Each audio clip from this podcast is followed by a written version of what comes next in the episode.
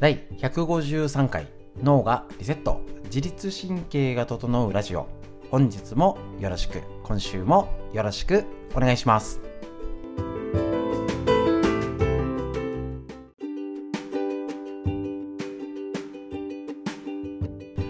はい、先週よりですね、あのー、再復活というかね、また、えっ、ー、と、スタートいたしまして、こちらラジオですね。えっ、ー、と、今日からまたですね、あのストレッチの解説、今日は、えーと、今週より骨盤のケアということでですね特に女性の生理不順とか子宮筋腫えーと、ホルモンバランスとか更年期妊活とか産後の問題っていうののケアお届けしておりましてストレッチ朝9時よりねあのやっておりますのでぜひお聴きください。それとともに、えーと、生理のついて、えーと女性も今のき男性もこういうね女性の体について知る情報またスタートしてお届けしていきますので、ぜひぜひよろしくお願いします。えっと、こちら、えっと、自律神経が整うラジオは、埼玉県本庄市にあります、芦沢治療院よりお届けしております。朝9時から、えっと、ストレッチですね、ライブ配信、インスタライブ、YouTube ライブ、LINE ライブ、同時配信を無料でやっております。ぜひぜひね、えっ、ー、と、オープンチャット登録していただいたり、今、えっ、ー、と、こちらですね、あのー、LINE 登録していただけると、この女性の体のケアのこととか、えっ、と、今、体のね、歪み、どうしたらいいのっていうのをちょっとね、えっ、と、動画で、えっ、と、そちらのみ聞けるやつをお届けしておりますので、よろしくお願いします。ということで、本日のラジオ、よろしくお願いします。まずは解説からどうぞ。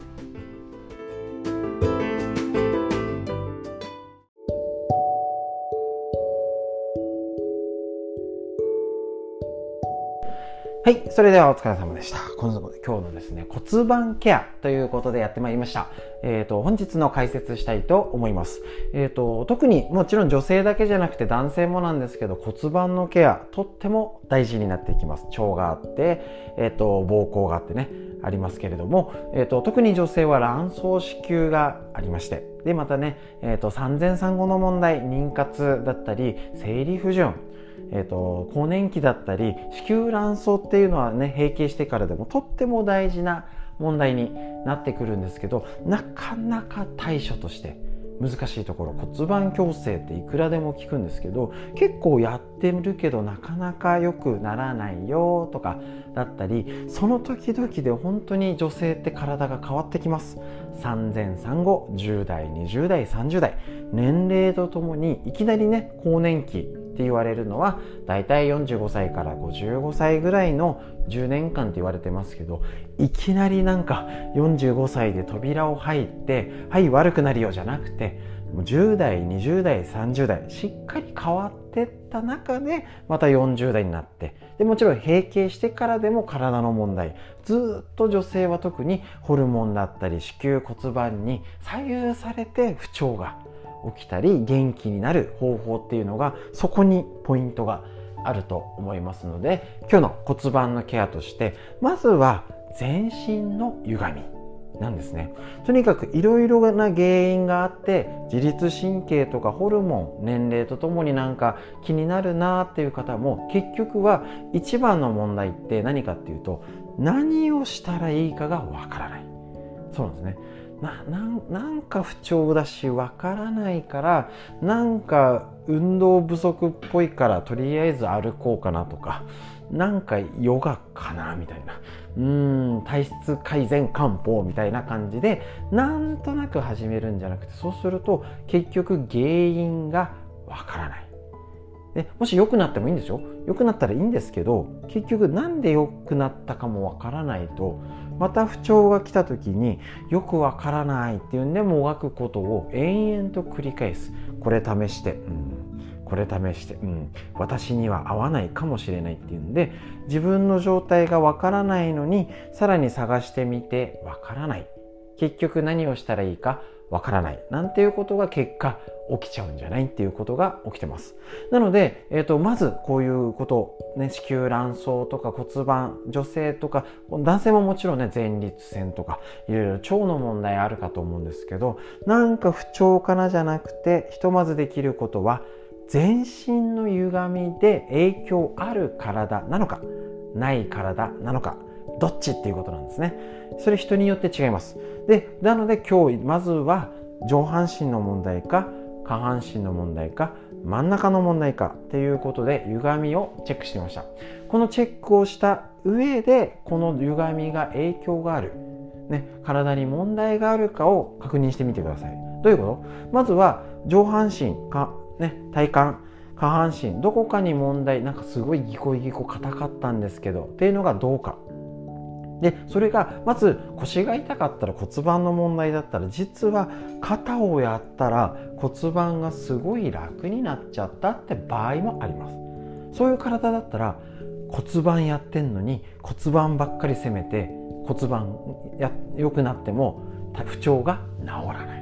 っていうことが起きちゃいます。あのよく子供の勉強で例えるんですけど数学が苦手な子に英語の塾行ってたみたいな。感じになっちゃうんですね。で急にとりあえずよくわかんないから模試を受けさせようみたいな。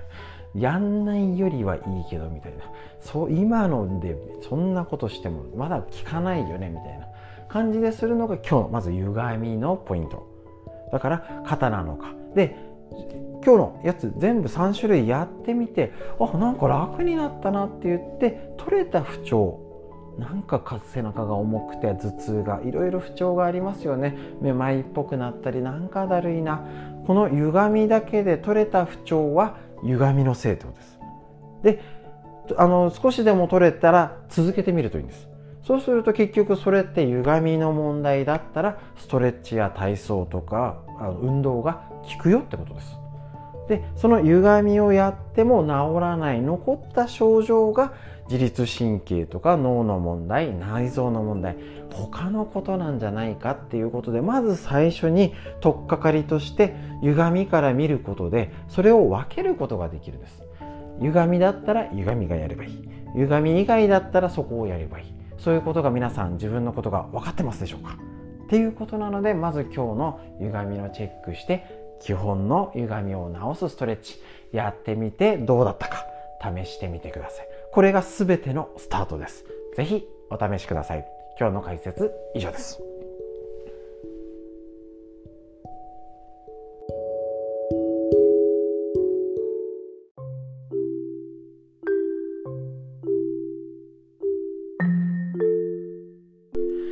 こちら、新たに解説していきます。自分の体を守る正しいデータを持てなかった女性たちへ。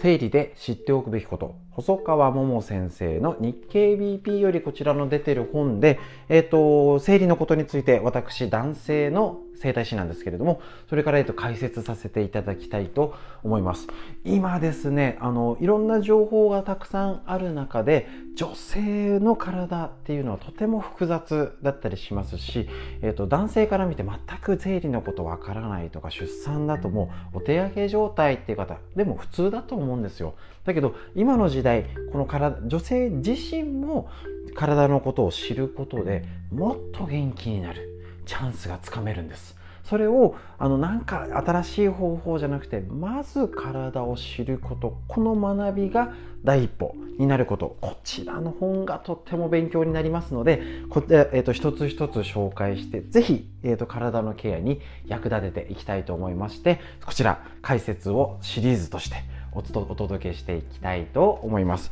こちらですね、あの日本の女性の生理のデータはそもそも古い。現代の標準データを60年前のアメリカの一部のものっていうらしいんですね。だから全然生理について実はそもそもデータがちゃんとしたのが存在してないこちら最初の前置きからあるんですけどで、えーと、全然あの2万人とかのこのビッグデータ新しく調査をしたらかなりデータが違う。まあ違うというか昔のデータが古すぎたってことなんですね。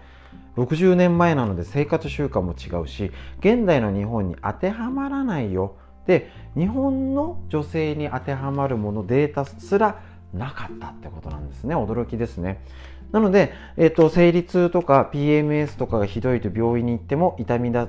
止め出されて終わりとかなんかあの病気じゃないよねとか出産はとかいろいろねあのやっぱその時の見方とかあると思いますし、えーと、昔はもっと実は産後で手厚くお産婆さんがいたりするの今は共働きで一人でアパートで見なきゃとか環境もだいぶ変わったんですね。その中でえっと、身近な家族である男性パートナーの男性の方だったり職場でもそうですよねもう男女平等って言って男性も女性も同じように扱いにはなっていい部分と体の生理のことってまだまだ知られてないことがあると思います。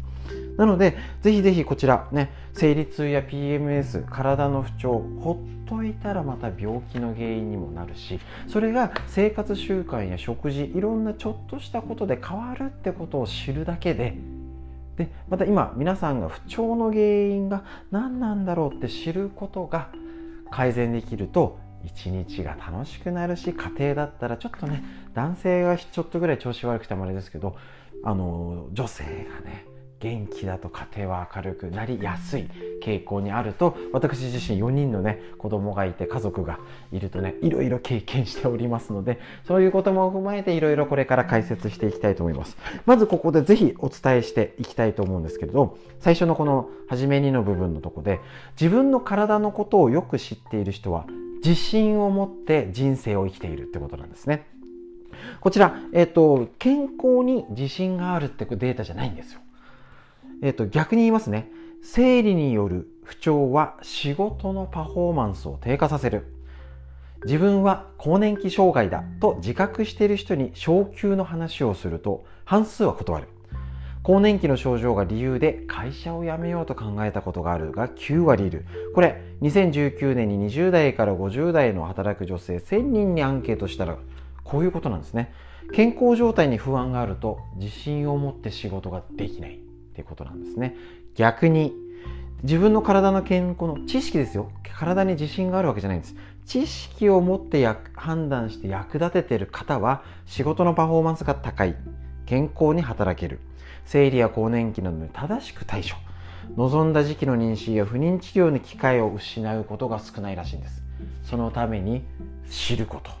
ここではこの知ること知識を整理して女性は自分の体男性もパートナーのだったり職場の、ね、女性の体を知ることでもっとみんなが笑顔になれる環境づくりそのための学び一緒に勉強していきたいと思います。こちら生理の話今日は以上です。